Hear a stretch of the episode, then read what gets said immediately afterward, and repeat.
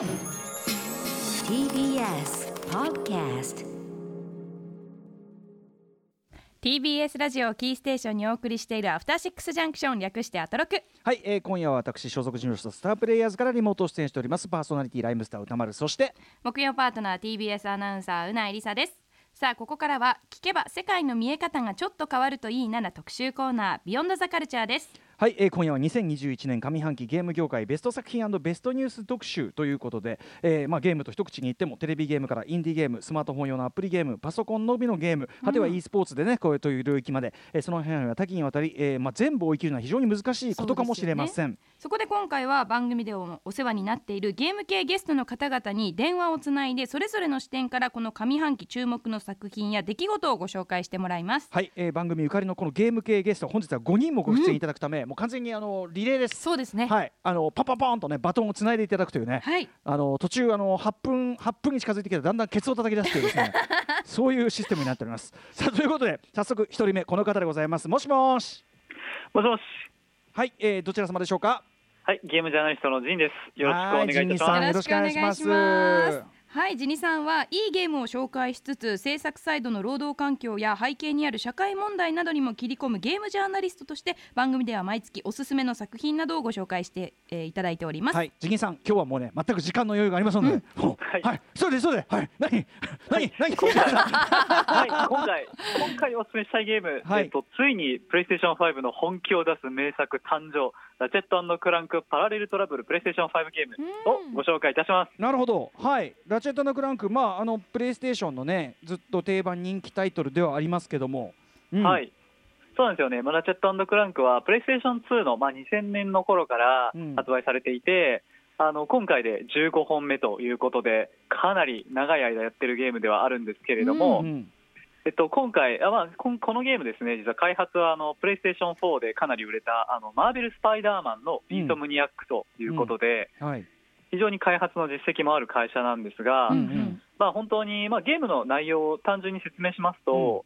あのピクサーのような、まあ、アニメーションの世界がベースになっていて、うん。でそれがですねあのラチェットっていうちょっと獣っぽい宇宙人とクランクっていうロボットが2人1組で冒険する、うん。まあ、ないゲーム内容は本当に SF 版のマリオみたいな、うんうん。そういう感じの飛んだり跳ねたりして。そうですね、はい、うんそういうアクション要素と、あとガラメカっていう武器を使ったシューティング要素の合わせ技みたいになってます。うんうんうん。はい。でまあ、このゲーム、本当にこう僕が一番すごいと思ったのが、うんプレイステーション5のスペックをですねもうとにかく最大限引き出してるなと、おへえ、どのあたりがですか？はい、感じていて、まあ、まずですね、まあ、プレイステーション5のまあマシンスペック、ここがもう本当に、うん。プレイステーション5ぶっ壊れんじゃないかってぐらい、えー派手な表現が多くてですね。例えば、まあ、あのラチェットクランク前作をやった方だったらご存知だと思うんですけど、基本的にこうラチェットクランクはあの、スター・ウォーズみたいにいろんな惑星があって、うん。それをこういちいち行って、まあ、森の惑星とか砂漠の惑星とかに、まあ、行って冒険するっていう内容なんですよね。うんうん。それぞれまあ惑星を楽しんでもらうっていうふうになってるんですけれども、はい。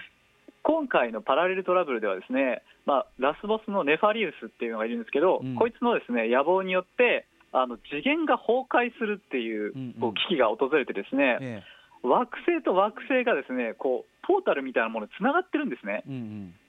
そうなった結果どうなるかというと例えば森の惑星をこうとことこ冒険するとですねこうネファリウスがやってきて、うんお前はこれ以上進ませないぞって言ってですねもうポータルの穴を開けて、うんうんそしたらうわーって落っこちてって、うん落っこちた先には砂漠の惑星があるとか、うんうんう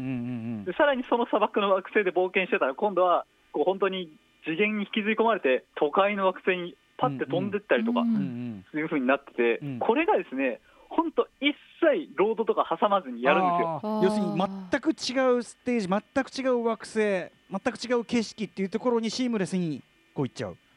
そうなんです、そうなんです、うんその度にまあ前だったら結構ロードとか挟んでたんですけど、ええ。もう本当にこう全然こう環境もまあやっぱ SF ならではというか、うんうん。うん全然地球上にはないような、はい。むちゃくちゃなこうでっかいモンスターがいる沼地とか、うんうん。あるいはもう本当にこう砂漠が吹き荒れまくってる世界とか、むちゃくちゃこう厳しい世界を、本当にこう自由自在に行き来できるっていうところ、うんうん。うん、これも本当にこうどうやって表現してるんだろうみたいなところ、すごい驚きがあったんです。まずビジュアルがすげえと、うん。はい、ビジュアルもすごいですし、あと、まあ、武器であるガラメカっていうのがあるんですけど、うん。まあ、普通、シューティングゲームとかだと、まあ、AK みたいなこうライフルとかうん。ピストルとか、うん。まあ、こうパッてこう撃つ、普通に撃って銃弾撃つゲームが多いと思うんですけど、はい。もう本当、ラチェットクランク恒例というか、もうこのガラメカがめちゃくちゃ派手で、あの宇宙戦艦ヤマトの波動砲みたいにですね、ビャーってこうレーザーが出るうん。武器とか、あと、まあ、ロケットランチャーみたいなものでもですね、9連発一気にバババババってロケットが出るうん銃とか、もうとにかく撃ってて楽しい派手な武器が盛りだくさん。で、こいつらもう使っていくうちにレベルアップして、さらにもっと派手になるっていうですね、うんうんうん。本当にこう、これも、もう全然でもそういうことをしてもですね、60fps から落ちないんですよ。全然画面のあれがね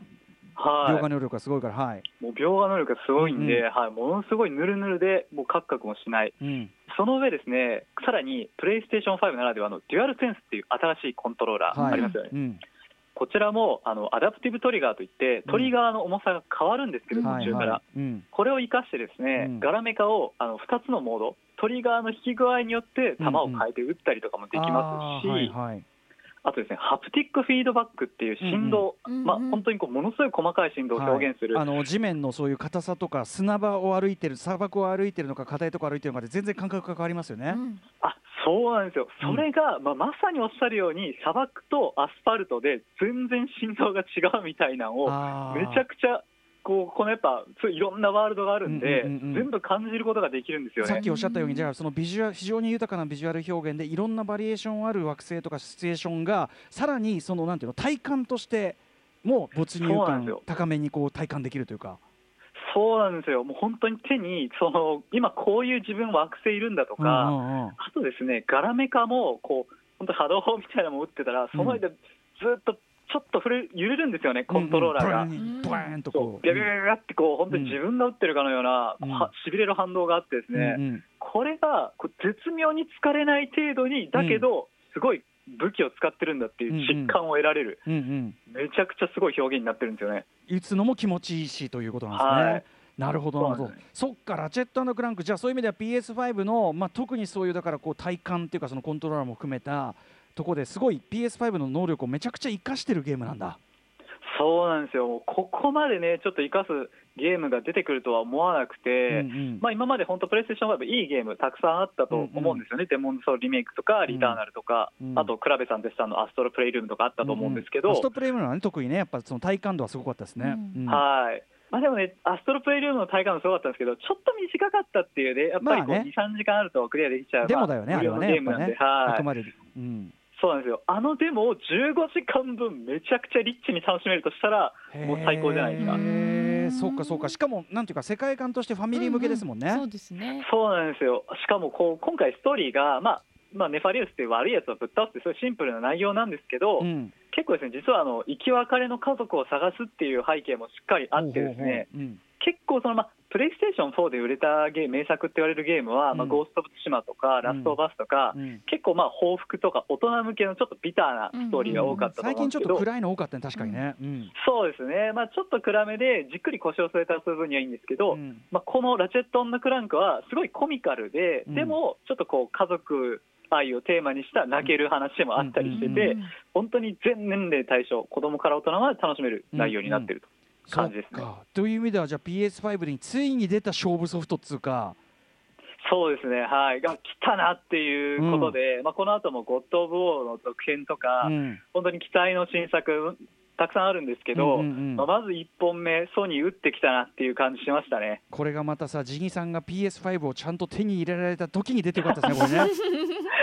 これ手手手に入れてないです。あのさ一時期もうジギさん怒ってたもんねはっきりね。もうね。あのそうですね、半年ぐらいもう、はい、もう頑張って抽選に応募しねって切れかけてたけどさそれで手に入れてたところでやっぱこれぞっていう本命ソフトが来たからよかったですねいやね。そうですね、ギリギリ前に、まあ本当ね、なんで、ちょっとこうご紹介するの心苦しいとは思うんですけど、ええまあ本当ね、手に入れる暁にはもう絶対やってほしいっていう、うんうんうんそういう内容になってますね。なるほど。はいということで、えー、ジギさんおすすめラチェットクランクということでございます。ジギさん今日ね一人当たりの担当時間が短いんですよ。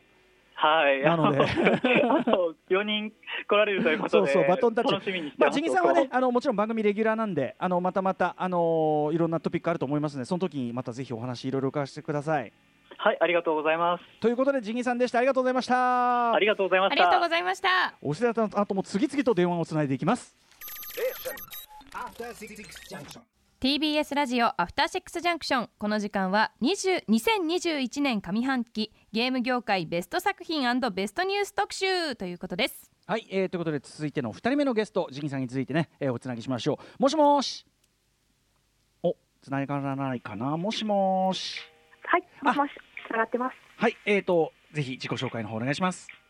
はい、えー、私、オートマトン編集部の黒沢となってます。よろしくお願いいたします。は、はいい、黒沢由紀さんです。黒沢さん、お久しぶりでございます。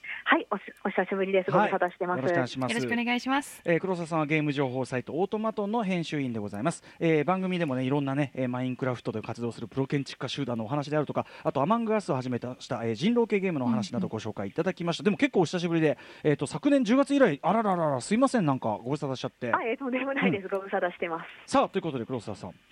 本日紹介していただくのはどんな作品でしょうか？はい、えー、本日ご紹介する作品がですね、えー、インディーゲームの次世代を感じる音ゲーというテーマで、えー、ご紹介させていただければなと思います。音ゲーなんですね。音ゲー。に意外と音ゲーねこの紹介してないからねこの番組ね。そうですね。さあということでどんな作品でしょう？はい、ということで、まず1本目だがですね、えーエバーフットという作品ご紹介させていただければなと思います。エバーフッド、うん。はい、えーこちらの作品がですね、今年の3月に出た、えー RPG なんですね。うん。でベテラン開発者のジョディ・ローカさんという方と、あと元モージャンのクリス・ノーディ・グレンという方が、えーうん。開発されてるんですけど、うんうん。こちらの RPG なんですが、えー主人公が、えー、木でできた人形なんですね。うんただ、この人形がちょっと眠ってる間に、うん。えー自分の片腕が、えー泥棒に盗まれてしまうんですね。うん。でその失われてしまった片腕を取り戻すために冒険の旅に出るというような、そういうようなストーリーになっております。うん。うんで、こちら RPG というふうに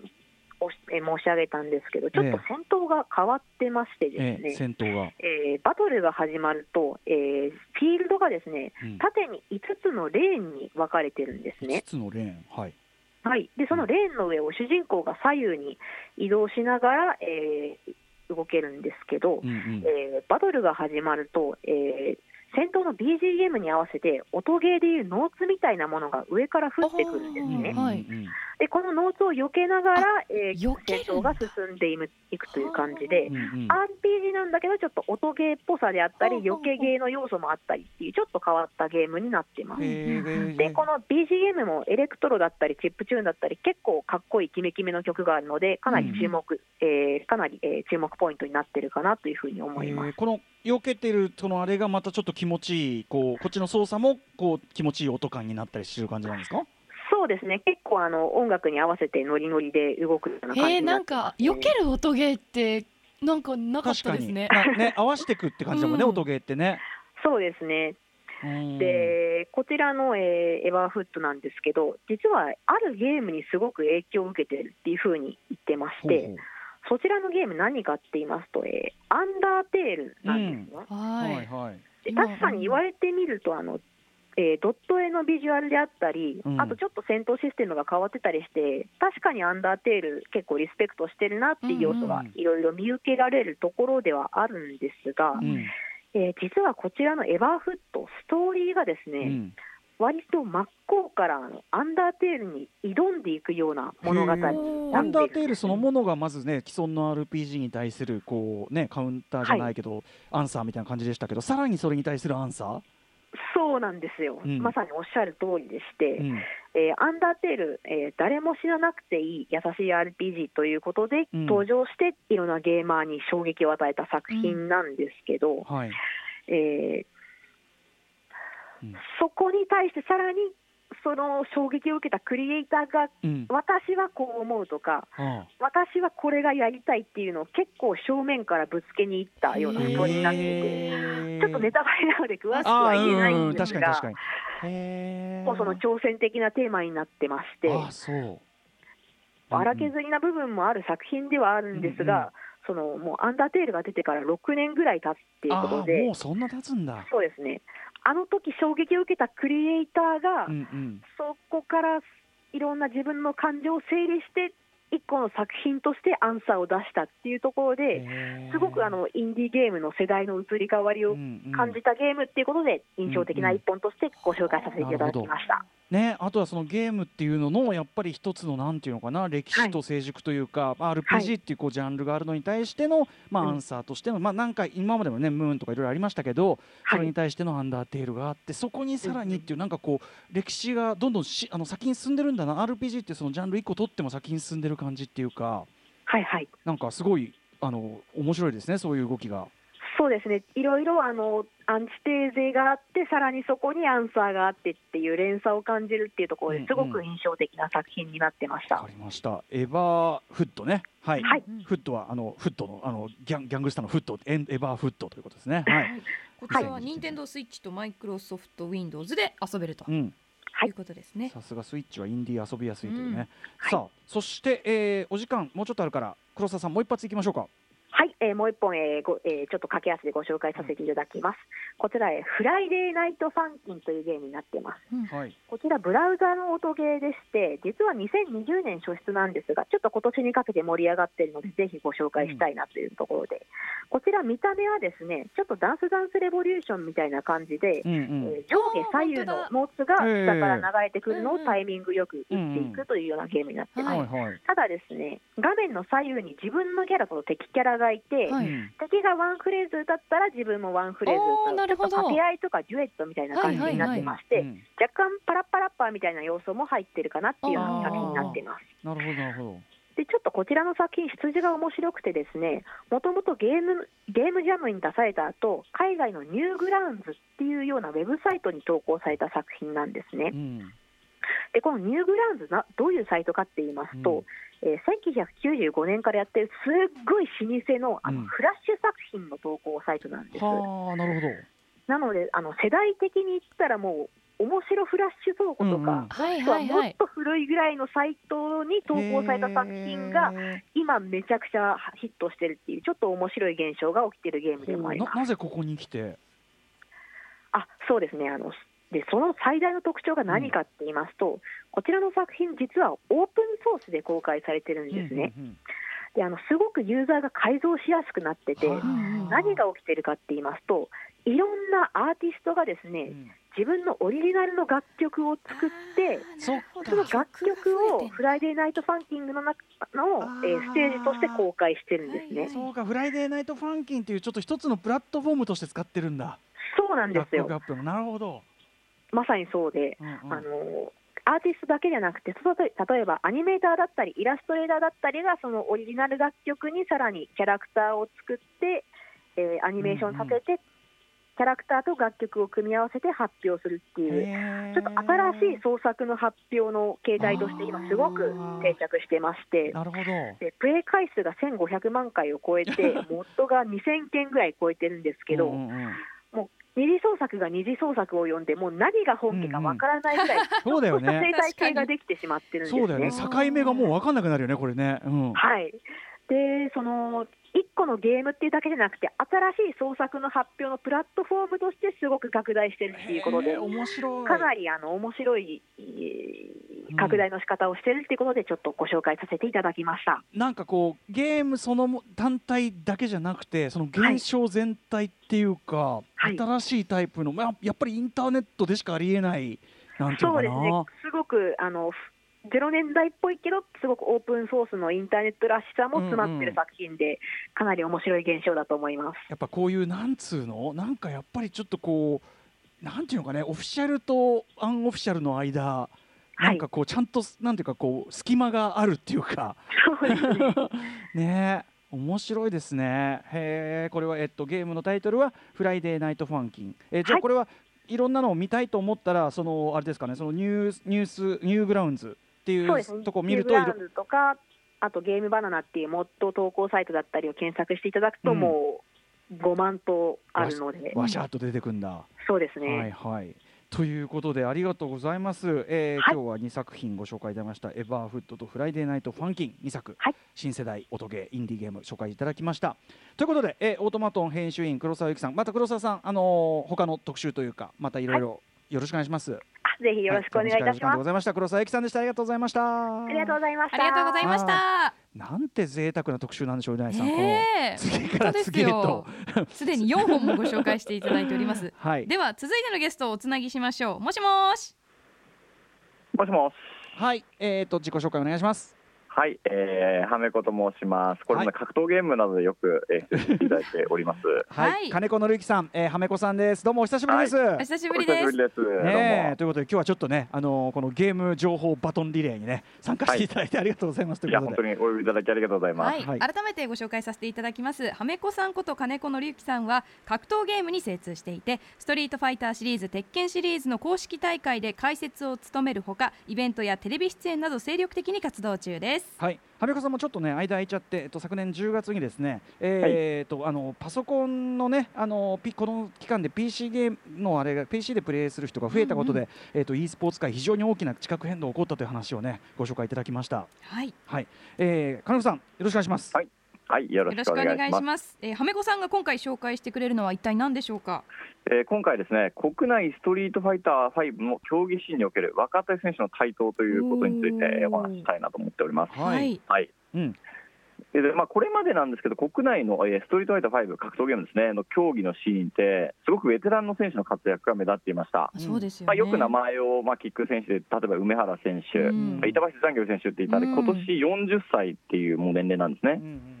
で他にもその佐古選手は42歳。うんうん。で特にまあ最近活躍目立っているのが35歳前後の選手でして、うんうんうん。時戸選手や孫選手、うん。桃地選手やフード選手、ボンちゃん選手なんかはもうここに当たるうんうん。世代、他のまあ言ったら e スポーツのシーンでいうとかなり年齢は上なんですよね。あ。あなるほど。うんでいずれの選手もまあ前作であるストリートファイター4ですとか、うん。まあ、それ以前の他の格闘ゲームでもう活躍していて、うん。もう一応なんか他の大会で優勝してるみたいな、うんそんな選手があほとんどだったなわけですねもと実績があって。うんはい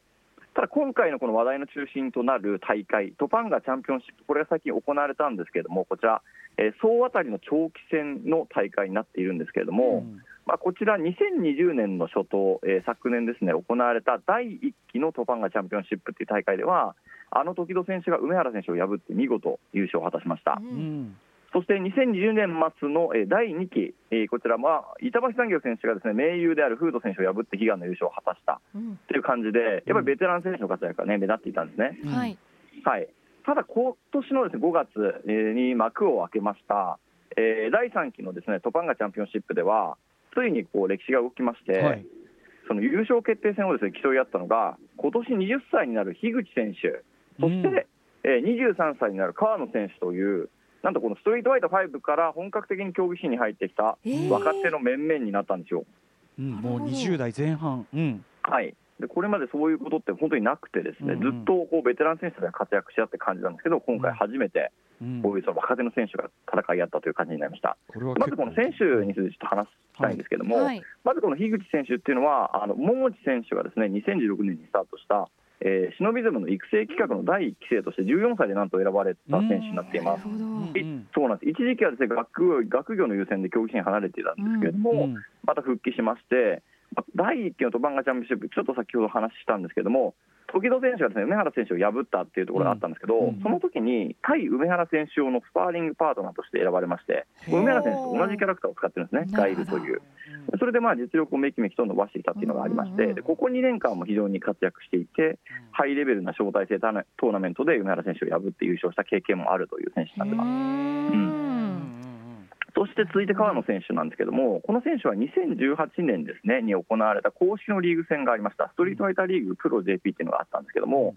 そこでフード選手率いるフードワイヤーというチームの一員としてうん、ドラフトで抜擢されたという歴史を持っています。はい。でその後2019年、2020年とそのストリートファイターリーグっていうのは引き続き行われたんですけど、その時はあの梅原選手が率いる梅原ゴールドっていうチームに選抜されて、うん。えー活躍していました。うんもともと関西在住だったんですけども、上京しましてう、ん。であのまあ、前回軽く話したと思うんですけども、はその例えばパッドとかアーケードスティックっていう、まあ、レバーがあるコントローラーっていうのが、うんうんまあ、主流だったところで、うんレバーレスコントローラーって言われる、ヒットボックスって言われるもはいのを使って、でこれをもうなんでしょう大会で結果をまあ出した選手の中でも、まあうん。結構早い段階でそのヒットボックスを使って、えー活躍したっていうところがありますね、この選手。そうか。まあだからそので。もうゲームのやり方自体っていうかねそれ自体からして新世代なんだ、もう。そうですね、でまあ、大規模な大会での優勝ってことこそなかったんですけども、はいそのトバンガチャンピオンシップっていうハイレベルな国内の長期戦の大会では第1期で5位、第2期で3位ということで、うんうん。まあ、言ったらその若手と言われている、えーストリートファイター5からこう競技士に入ってきた選手の中では、うん。まあ、個人成績の平均でいうともう群を抜いている選手でした。川野さん、うん。でその2人がこうぶつかり合ったんですけれども、この、えー決勝、まあ、その2人がですね優勝決定戦を行ったんですが、うん。これもまたちょっとストリートファイター5の競技品ですごくドラマが多かったんですね、これまで。うん。まあ、例えばその時戸選手のはい。エボ優勝ええもそうですし、はい、うん。時戸選手と梅原選手がこう戦えた獣道っていうイベントだったり、うんなんかもうそのフィクションみたいな、うん。あのなんでしょうね、背景があるような、はい、ドラマがある対戦いがあったんですけど、この樋口対川野、まさにそれですね。うん。というのも、実はそれぞれのスパーリングパートナーとなった、その梅原選手と桃地選手、これね、2人をこうと協力していたんですけども、このその梅原と桃地っていう選手同士がもともと数年にわたる結構因縁深いうん。組み合わせでして、うんうんでこの第3期のトバンガチャンピオンシップの決勝、まあ、優勝決定戦に関して言うと、まず桃地選手がこう樋口選手を発見したというのがまずあります。うん。そして川野選手はですね、まあ、梅原ゴールドで一緒に戦ったというのもあったりして、すごく梅原選手とうんこうなんでしょう関係性が深い、うんなんていうかその若手の戦いではあるんですけど、はい。ちょっとこう背景を知ってるとベテラン選手だと影が見えてくるというか。後ろが見えてきて、うんまあ、ある意味ではなんでしょう弟子同士の対決のようにも、まあちょ見えくる、ってと代理戦争の要素もあるわけだ、対決になったんですけれども、まあ、これがすごいまた試合の内容面白くてですね樋口選手がもう成功すれば勝ちっていう状況までいったんですけども、うん。その本当になんでしょう極限状況でまさかのミスがありまして、うん。その後の駆け引きで見事川野選手が勝利をもぎ取り見事この川野選手がトバンガチャンピオンシップ第3期待望の優勝をうん。果たしました。ある種若さ若さゆえの先走りだったんですかね。そうまあ、なんかそのお互いにそういったあたりが結構見えて、でそれが本当に、まあ、その試合決着後もですね双方、なんていうか、感極まっていたというか、うん。へー。あの号泣していてですうん。ね、でこれ、結構実はですね格闘ゲームでは割と珍しくて、うん。そういうのもこういうそのなんでしょう決勝戦みたいな舞台がうんやっぱりベテラン同士で行われていたんで、うんやっぱ慣れてるんですよね、そうういうことに。うん勝っても負けてもね。うん。うんやっぱそういう状そうならない状況はこれまで続いていたんですけども、やっぱりこの2人がですねすごく感情の見える戦いをしてくれていですね。やもの、すごい緊張感の中で、はい、やっぱりその格闘ゲームが好きなおじさんたちの類戦にかなり強烈なインパおクトおじさんたちのちょっと初心を思い出させてくれたというか。ん。そうですね、残して、まあなんでしょう、あの言ったら、あ甲子園の最後にフルスイングするあの感じですよね。ああそうね。プロはあの、まあ、流すと思うんですけど、うんうんうんうん。最後の夏はもう、どんな状況？でもフルスイングするみたいな感じの戦いだ出し切るったんですよね。美しさ。ここに来てやっぱり若手が台頭してるっていうのはやっぱりそういうこうまあ単純にそういう例えば運動能力っていうのかな。そういう面もあるんですかね？うーんそのあたりはやっぱりまだまだこの格闘ゲームの歴史が短いので、うん。実際その若い方がいいのかどうかっていうのはちょっと難しいんですけども、そうですよね。経験活売も当然ね。うんただ一つ、二つほど要因、ちょっと自分の方で考えたこととしては、うん。まず、えっと、このストリートファイター5というゲームがですね発売してから5年間経って、うん。うんやっぱり知識や技術っていうところはもう成熟を迎えているっていうのが一つあります。はい。うん。でそしてもう一つはやっぱりこのコロナ禍においてですね、うん。これまで格闘ゲームってやっぱりその海外にこう行くっていうのが結構中心軸だったんですけども、うん。はい。最近のその競技シーンの中心軸がまた再びこう日本国内に戻ってきた、立ち返ってきたっていうところが非常に大きいと考えています。やっぱりその海外遠征が不可能になったことで、国内の大会もまあ活気づき始めましたし、さらにそれがまた各選手たちがこうたくさん、まあ、国内で練習する時間っていうのを取れるようになったっていうのがある,、と思うんですね。そうかそうか。レベルの底上げがそこのタイミングでできたというか、はい。うん。でやっぱりその、まあ、ちょっとそのスパーリングパートナーっていう、なんでしょう、そのまあ制度じゃないですけど、っていうのがありまして、はい。やっぱりその次に戦う相手のキャラクターを強く使えるうん。その選手にお願いして練習するっていうのがあるんですね、うん。練習の一環として。うんうんでこれが、まあ、これまでだと毎週そうトッププロたちっていうのは海外に渡航してまして、国内で練習する時間が少なかったんですけども、うんうんそうか。はいえー、と今回は、今はですね、まあ、そのい国内で長い時間練習できますので、そのスパーリングパートナーの需要というのは高まっておりまして、でそのレベルも上がりますもんね。スパーはいリングパー、トナーもね。なんですそれにこう抜擢された選手たちも力を高めやすくなるっていうのがあるんですねね。まあ、その中でやっぱりその樋口選手や川野選手っていうのは、うん地道にしっかりこうスパーリングパートナーとしても活躍しました、してますし、うんまあ、練習もしっかりしてきたっていうのがやっぱりあるんじゃないかなというふうに。思い思っております。わかりました。はい。はいということで金子さんちょっとあの本日は短い時間でございましたが、はい。はいあのありがとうございます。ね、若手の台頭が本当にこれからも楽しみになってきましたねそうです。ね、本当に役者も増えてますので、ぜひえー今後も大会の方をチェックしていただけると楽しめるんじゃないかなと思っております。まあこの物語の続きはまたあのはべこさんちょっとまた特集とかまたいろんな形でよろしくお願いします。はい、よろしくお願いします。ありがとうございました。はい、金子のさんでした。ありがとうございました。ありこさんがとうございましたはい、続いてこちらの方と電話がつながっております、もしもし。もしもし、はい、えー、自己紹介をとりあえずお願いします。ゲームキャストの寺島俊久と申します。はい、寺島さんお久しぶりです。よろしくお願いします。よろしくお願いしますゲームキャストはスマートフォンゲームなどに強いゲームメディアで寺島さんには今年3月に出演していただきましたはい、寺島さんね、あの時激推ししていただいた馬娘がもうね、超メガヒットさからさらにメガヒットでということでございますけども、馬馬娘の話じゃないんですか、寺島さん？まあ、そうなりますよね。そうなのかいっていう。うんはい、でなんですけども、今回、別のゲームも紹介しようと思ってまして、うんえコンセプトとしては、新しい潮流が見えるゲーム作品というコンセプトで2作品紹介させていただこうと思っております。はい、はいぜひぜひ。まずは。はい、まずはやっぱり、ウマ娘が外せないんですけども、うん。やはり3月に出演した時よりもっとでかいゲームだったっていうことがだんだん見えてきたなって話をさせていただきたいなと。でもうこのウマ娘、多分ご存知の方多いと思うんですけども、空前のヒットを記録しまして、うんあの最初、私はあの競馬世代、競馬が好きなおじさん世代に刺さるのかなと思ってたんですけども、はい。もう蓋を開けてみたら、若い人にも大ヒットして、うん。今、学生の人が競馬行きたいみたいな話をしてて、うんいや、いいのか悪いのかみたいな。なる、ほど。あ、リアル競馬の方に興味も向き。馬娘から競馬に流れているっていう馬娘から競馬に流れている。うんうんうん。はい。でその規模でヒットして、例えばあの一例として、アニメ、D、あの馬娘がアニメ DVD うん。など、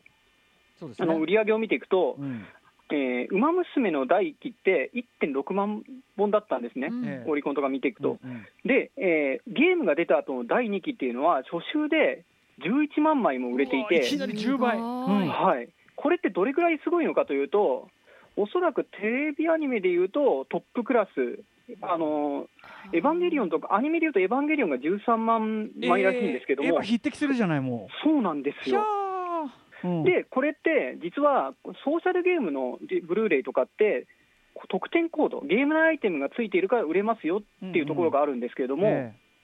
あのこれってあの、やっぱり同じ会社のサイ・ゲームスのヒット作品であるグランブルファンタジーとかが6万本に対して、うん。ウマ娘が11万本っていうとあー、やっぱりヒットの規模が今までと桁が違う。う。うん。んでさらにあの、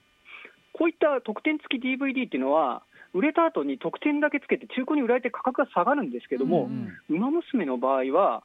これはあ後でも説明するんですけど価格があんまり下がらないんですよ、高いまま。アニメを見たいっていう人が多いんですね。うんうんうん。そうか、ちゃんとでだから作品のファンになってるっていうかね。うんはいはい。で、ウマ娘ずっとプレイしてて分かったんですけども、ウマ娘っていうのは、実はちょっとかん僕の中ではあの素晴らしいゲームで、うん。あのもともとパワフル実況パワフルプロ野球とかでうん。採用されてた、えーサクセスモードっていうのがありまして、うんうんそういった育成の面白さっていうのを、うん。えーウマ娘っていう存在を使って、うん。みんなに前に提示したんですね。うん。でサクセスモードっていうのは、実はすごい複雑なモードで、ん。実はウマ娘だけが採用しているのではなくて、採用している作品って結構あるんですよ。うんうん。だけどあの、その複雑なシステムの前に結構みんなやめてしまうんですが、うん。ウマ娘が魅力的なストーリーを持っているから、みんなそれを乗り越えて遊んで楽しいってなるゲームだと思っているんですね。うんうんで、それを後押ししているのがあのアニメでアニメであったり、漫画であったり、うん。あのそもそもゲームってゲーム単体で存在するものっていうのがあるんですけども、えあのウマ娘に限っては、えうん。ゲーム、アニメ、うん。そして競馬、すべてが一体化してそして、プレイヤーにエンタメを提供している、うんうん、だから本当にマルチマルチっていうかそのクロスオーバーマルチメディアな展開っていうのはそうですね。どどれか一個は突出してるんじゃなくてトータルでってことになってるってことですかね。そうなんですよ。うんうん。で、ゲームとか、あのこれそれまでも制作委員会方式とかで、じゃあ私の会社はゲームを作ります、あっちの会社はアニメを作りますみたいな形で権利を持ち合ったりしてうんやってるんですけども、えウマ娘の場合は、ものすごくそれらのクオリティのコントロールがえうん他と比べて群を抜いているなあと。ー。うんうん。で例えばソーシャルゲームとかでイベントのない時期とかに退屈するプレイヤーとか出てくるんですけど、うんうん。そういうプレイヤーもアニメの話をしたり、漫画の話をしたりしてて、うん。ゲームの外でもうん。ウマ娘を楽しんでいるんですよ。んでこのクオリティの高さっていうのは、あの今までのソーシャルゲームのマルチメディア展開よりも一段進んだ意図的なものを感じていて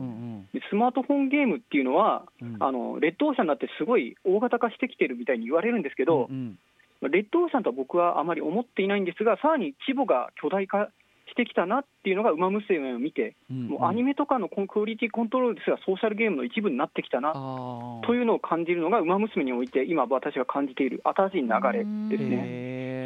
でもそれだけ魅力的なそのストーリーでありキャラクターっていうのを提示したってことですもんね。だから。そうですね。ああそっかそっか。そしてその競馬会の方も実はリアル競馬会の方にもだからその、うん。なんていうの？フィードバックが大きいんですもんね、そうですね。うん、じゃあもうずオール全部のクオリティも高くて全部ウィンウィンみたいな、ねそうですね。うん。ちょっと驚いています。うん、ということで、はい。寺島さんまたね結局馬娘の話じゃないですか。そうなんですよ。うん。すいません。いや、面白いから仕方ないですね。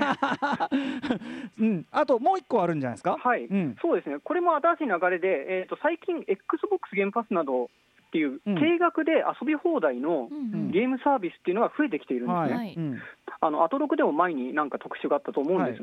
けども、うん。でそれはスマートフォンにも結構ありまして、えアップ iPhone を出しているアップルが、アップルアーケードえというゲームのキラータイトルとして、ファンタジアンというゲームを今年の上半期に出したんですね。うんこれがすごいゲームで、うんはい。あの FF を作ってきた坂口さん、スクエアで作ってきた坂口さんと、FF の音楽を作ってきた植松さんがタッグを坂組んで口作った、博信さんと植松信夫さん、はいそうですね、実質 FF、うんうん。でさらにあの、ファイナルファンタジー6と7っていういうのがあって、うんうん。で、6までは結構ファンタジー路線で、7から、うん。あのサイバーパンク路線というか、ちょっと近代的になって変わったんですけども、うんうん。坂口さんが FF6 をプレイしてでこのまんま、この路線のまま FF が進化したらどうなってたんだろうと言って、うん。自ら FF6.5 を作るみたいな方ど。向性で作ったのがファンタジアンなんですね。うんうん。実際あのすごい面白くて、ジオラマセットを作って 3D グラフィックでとして取りあの取り込むって新しい手法を盛り込んでいて、あのこれまでのゲームともちょっと違うあの、うん。グラフィックの感じが出ていつつ、はい。あのうん。どこか懐かしい、なんか人形パペットアニメーション的にも見えるっていうか、うん、はいはい、そうなんですよ。へえ、なんかすごいいいこの画面。うん。そうなんですよ。で、面白いんですけども、ところが、これ、出してもアップルアーケードは依然として日本では苦戦してるんですね。なるほど、うんキラーキラーコンテンツかと思いきや。うん。FF6 点、いや話題にはなったんだけど、けうんあの苦戦していると。ううんんで定額サービスで実はすごい難しい世界ということが見えてきていて、うんうんでアップルアーケードは、あのこれ、ファンタジアンのリリースを契機に、それまでは、あの誰もプレイしたことがないインディーゲームを提供するって言ってたんですけども、ファンタジアンを契機に対策とか有名作品ばっかり出すようなうん。体制に移行したんですね。うん。えで実はあの定額制ゲームサービスって今、すごいたくさん出てきていて、えうん。スマホでも何個も出てはサービスがうん。終わってるんですね、実あは人知れずこっそり。はあはあはあ。でその難しさが出てきていく、あの今年の後半からどんどん生き残りの戦いになっていくんだろうと、へでその中で競争が極まっていて、まあ、XBOX ゲームパスみたいに対策がどんどん出てくるんだろうなっていうところで、もうこの新しい流れ、ゲームムサービスの流れが見えてくるゲームということで、うんファンタジアン、皆さんちょっとやってみていただきたいなと、このクオリティのゲームを出しても、うん、まだヒットに至らない、これでも FF ファンとしてはうないさんファンタジアン。そうですね知らなかったです。ねそうなんですか。ほらこの感じ。やっぱりそのなんだろうサブスク自体映像のサブスクに対してはだいぶね、こう、うん。はい。なんかなんだろうな、うん。投資するのに対しての抵抗はないよね。抵抗なくなってきたんですけど、やっぱりゲーム今までずっと買ってきたし自分のものにしたいっていう欲がすごく強いんですよね。はいはいはい、はい、あとスマホに関してはほら、うんうん割とアプリさ無料でダウンロードできたりするから、うん。うんうん逆に今度はこっちは買うって習慣がないとそうかそうそう確かあに。えこのアップルアーケードっておいくらなんですか定額サービスーえっと、初月は無料で、えー、一月600円ですね。あ安いなで、アップルミュージックとか加入してると、追加で200円出すとついてきます。えなるほど。お得。安かっそうなんでたすごい。す。これ絶対ね、うなぎさん。なんか絶対やった方がいいやつそうですね。気になりますね、これは。ファンタジアン。はい。ということで寺島さんありがとうございますまございました。たちょっとあのはいあのまた別のあの機会の時も特集お願いします。あまぜひウマ娘ぜひまたウマ娘の話も全然関係あのお待ちしておりますんで。止まらなくなりますよ。はい寺島さんありがとうございました。ありがとうございましたさあそれでは最後のゲストですもしもしもしもし、はい、えー、自己紹介お願いします。えー、ドロッセルマイヤーズの渡辺です。よ出ました。はい。やっぱりアンカーはこの方というね、はい。渡辺さん。ろしくお願いします。渡辺さんはボードゲームメーカードロッセルマイヤーズ代表で元スクエア・エニックス社員という経歴を生かしたゲーム語りに定評があり番組でも人気企画国産 RPG クロニクルなどでお世話になっております。あとやはり SD ガンダム特集でね、うん。はい、はい。やっていただきました。私はでも渡辺さんのねあの特集ですごく合点がいってああなるほどってなってたのに、小井ちゃんに歌丸さんは SD ガンダムがから 体に入ってないってすごい理不尽な怒られ方をしたという件がございました。はいということで渡辺さんいつも間違いないですけど、今日本日どんな作品を紹介していただけるんでしょうか？えー今日はスイッチで2本なんですけども、えー地味でスローだけどじわじわ面白くなる何かが育っていくゲームを2本ご紹介いたします。はいまずは。はい。えー、とまず片方が、えーナビ付き作ってわかる初めてゲームプログラミングなんですけども、えーこれ、任天堂が6月11日に出したゲームプログラミングの体験ゲームみたいなものですね。うんうんで、任天堂はまあ古くはファミコンのファミリーベーシックとか、はいはい。あと近年だと、まあ、Wii U のスーパーマリオメーカーとか、スイッチだと任天堂ラボとかですね、うんうん。まあなんかその、うん。ゲームを作る面白さみたいなのをえ布教していこうっていう活動をはい。ずっと、あのやってるんですけども、はい。うん。えーとまあまあ、ついにあの、えー、とさスイッチで、えー、とゲームプログラミングの、まあ、本本命みたいなものを出したということで、すごい。任天堂ならでは、はい、されております。はい。はい。でまあ、あのやっぱりこうあのこういう子ども向けのですね簡易プログラミング言語みたいなものってあの近年、まあ、流行りでもあって、ん。えー、とスクラッチ財団というところと MIT ですねマサチューセッツ工科大学が共同開発した、あの無料の教育プログラミング言語のスクラッチっていうやつがあるんですけど、うんうんまあ、これは PC 用のやつで、えっと、6400万人の登録者数がいたりとかして、あのーまあ、うちの子も小学校のところからですねこれでゲーム作ったりとかしてて、マジか。うん、これはもうかなりあの将来のゲームシーンを確実に変えてるなと思ってたんですけど、でもそのスクラッチだと作ったゲームがネットで公開して、うん。あの世界中の人に遊んでもらうことができるんですよ、子供の頃から。なので、子供同士でこうゲーム開発者仲間みたいになったりとかして、まあ、すごい楽しそうなんですけど、すごいな。でまあ、そういうのがまあ動きとして非常にこう今っぽいなと思ってたところに、ついに任天堂がそこに来たがみたいな感じで、うん。えーっとで注目したんですけど、うんうん。えーっと今回のですね任天堂ならではのところは、うん。やっぱりこうツールとしてのなんかこう使い勝手とか、あのうん勉強っていうところよりも、うん。そのゲームを作っていくこと自体を遊びにするっていう部分ですね。ゲームを作るのそのものが楽しいよ。ゲームを作ること自体がゲームみたいだよ。っていううんうん感じでなってまして、えっとほぼですねもうテキスト入力みたいなことを一切しなくっても、うん。まあ、ノードンっていうこうキャラクターが登場するんですけど、まあ、それぞれをプログラミングの命令を、ええ。えっとキャラ化したみたいなものなんですけど、うんうん。そのノードンっていうキャラクター同士を線でつなげていくだけで、うん。一切テキストを入力しなくてもゲームが作れるっていうところが特徴で。感覚的にいけるわけだ。すごい感覚的です。なので、まあ、例えばボタンを押すっていうノードンと、うん。えー、とキャラクターを司るノードンを線でつなぐつなぐと、うん。えー P ボタンを押したらジャンプするみたいな風に、うんうん。あのーまあ、命令を作ることができるんですよね。んで、まあ、それのナビ付きってわざわざこうタイトルについてることからも、えっと分かるようにあの、ナビの部分、まあ、それはチュートリアルみたいな部分っていうのは、すごいあの気合を入れて作ってあって、うんうん。でその学習過程で、例えばこうゲーム始まった時に、うん。まああのえーキャラクターが動かせて、ではい。まあ、なんかこう、高いところにスイあのリンゴが置いてあるんですよ。ええ。はい。で、このリンゴを取れみたいなことを言われるんですけど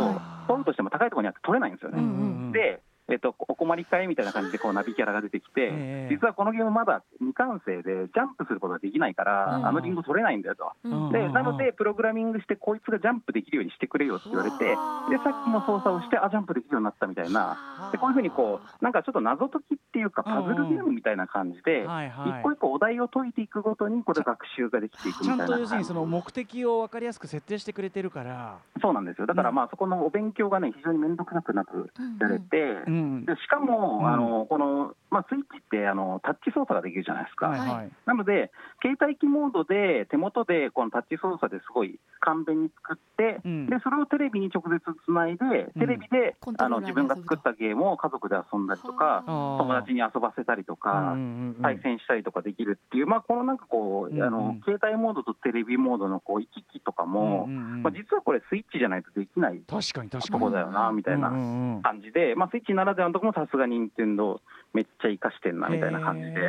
はい、これ、あの非常に、まだプログラミングとか、まあ面倒くさいわと思っている大人でも、うんうん。あのちょっと一回、なんか騙されたと思って遊んでみるといいんじゃないかなという、ゲームとしてね。はい、感じですね。そ。のうちにそのゲームプログラミングのロジックが学べるというかそうなんですよ。大体さこういうのって何が勉強してさ頭入ってこないかっていうと目的がよくわかんないっていうかさそうなんですよね。ことだからそれがすごい可視化されてるってめっちゃねあのバカなおじさんもやる気になります。そうなんです。ナビつく、はいナビつき作ってわかる初めて、えーゲームプログラミング。プログラミング。はい。で、あのダウンロード版は2980円で、えっ、とパッケージ版が3480円ですね。はい。はい。もう一発安いもう一発いきましょうか。はい、うんでもう一作は、えーと、ウィングスパンっていうゲームなんですけど、これまた全然黄色が違って、うん。えーと、ボードゲームが原作なんですうんうね。んで、えっと昨年末に12月24日発売なので、まあ、ちょっと今年の上半期に入れたいなって感じなんですけど、はい。えっ、と、まあ、もうガチのそのドイツゲーム原作作品で、うんうん。えー2019年のドイツ年間ゲーム大賞エキスパート賞というのを受賞していて、うんうん。まあ、あの我々ボードゲームの世界だと、まあ、うん。もう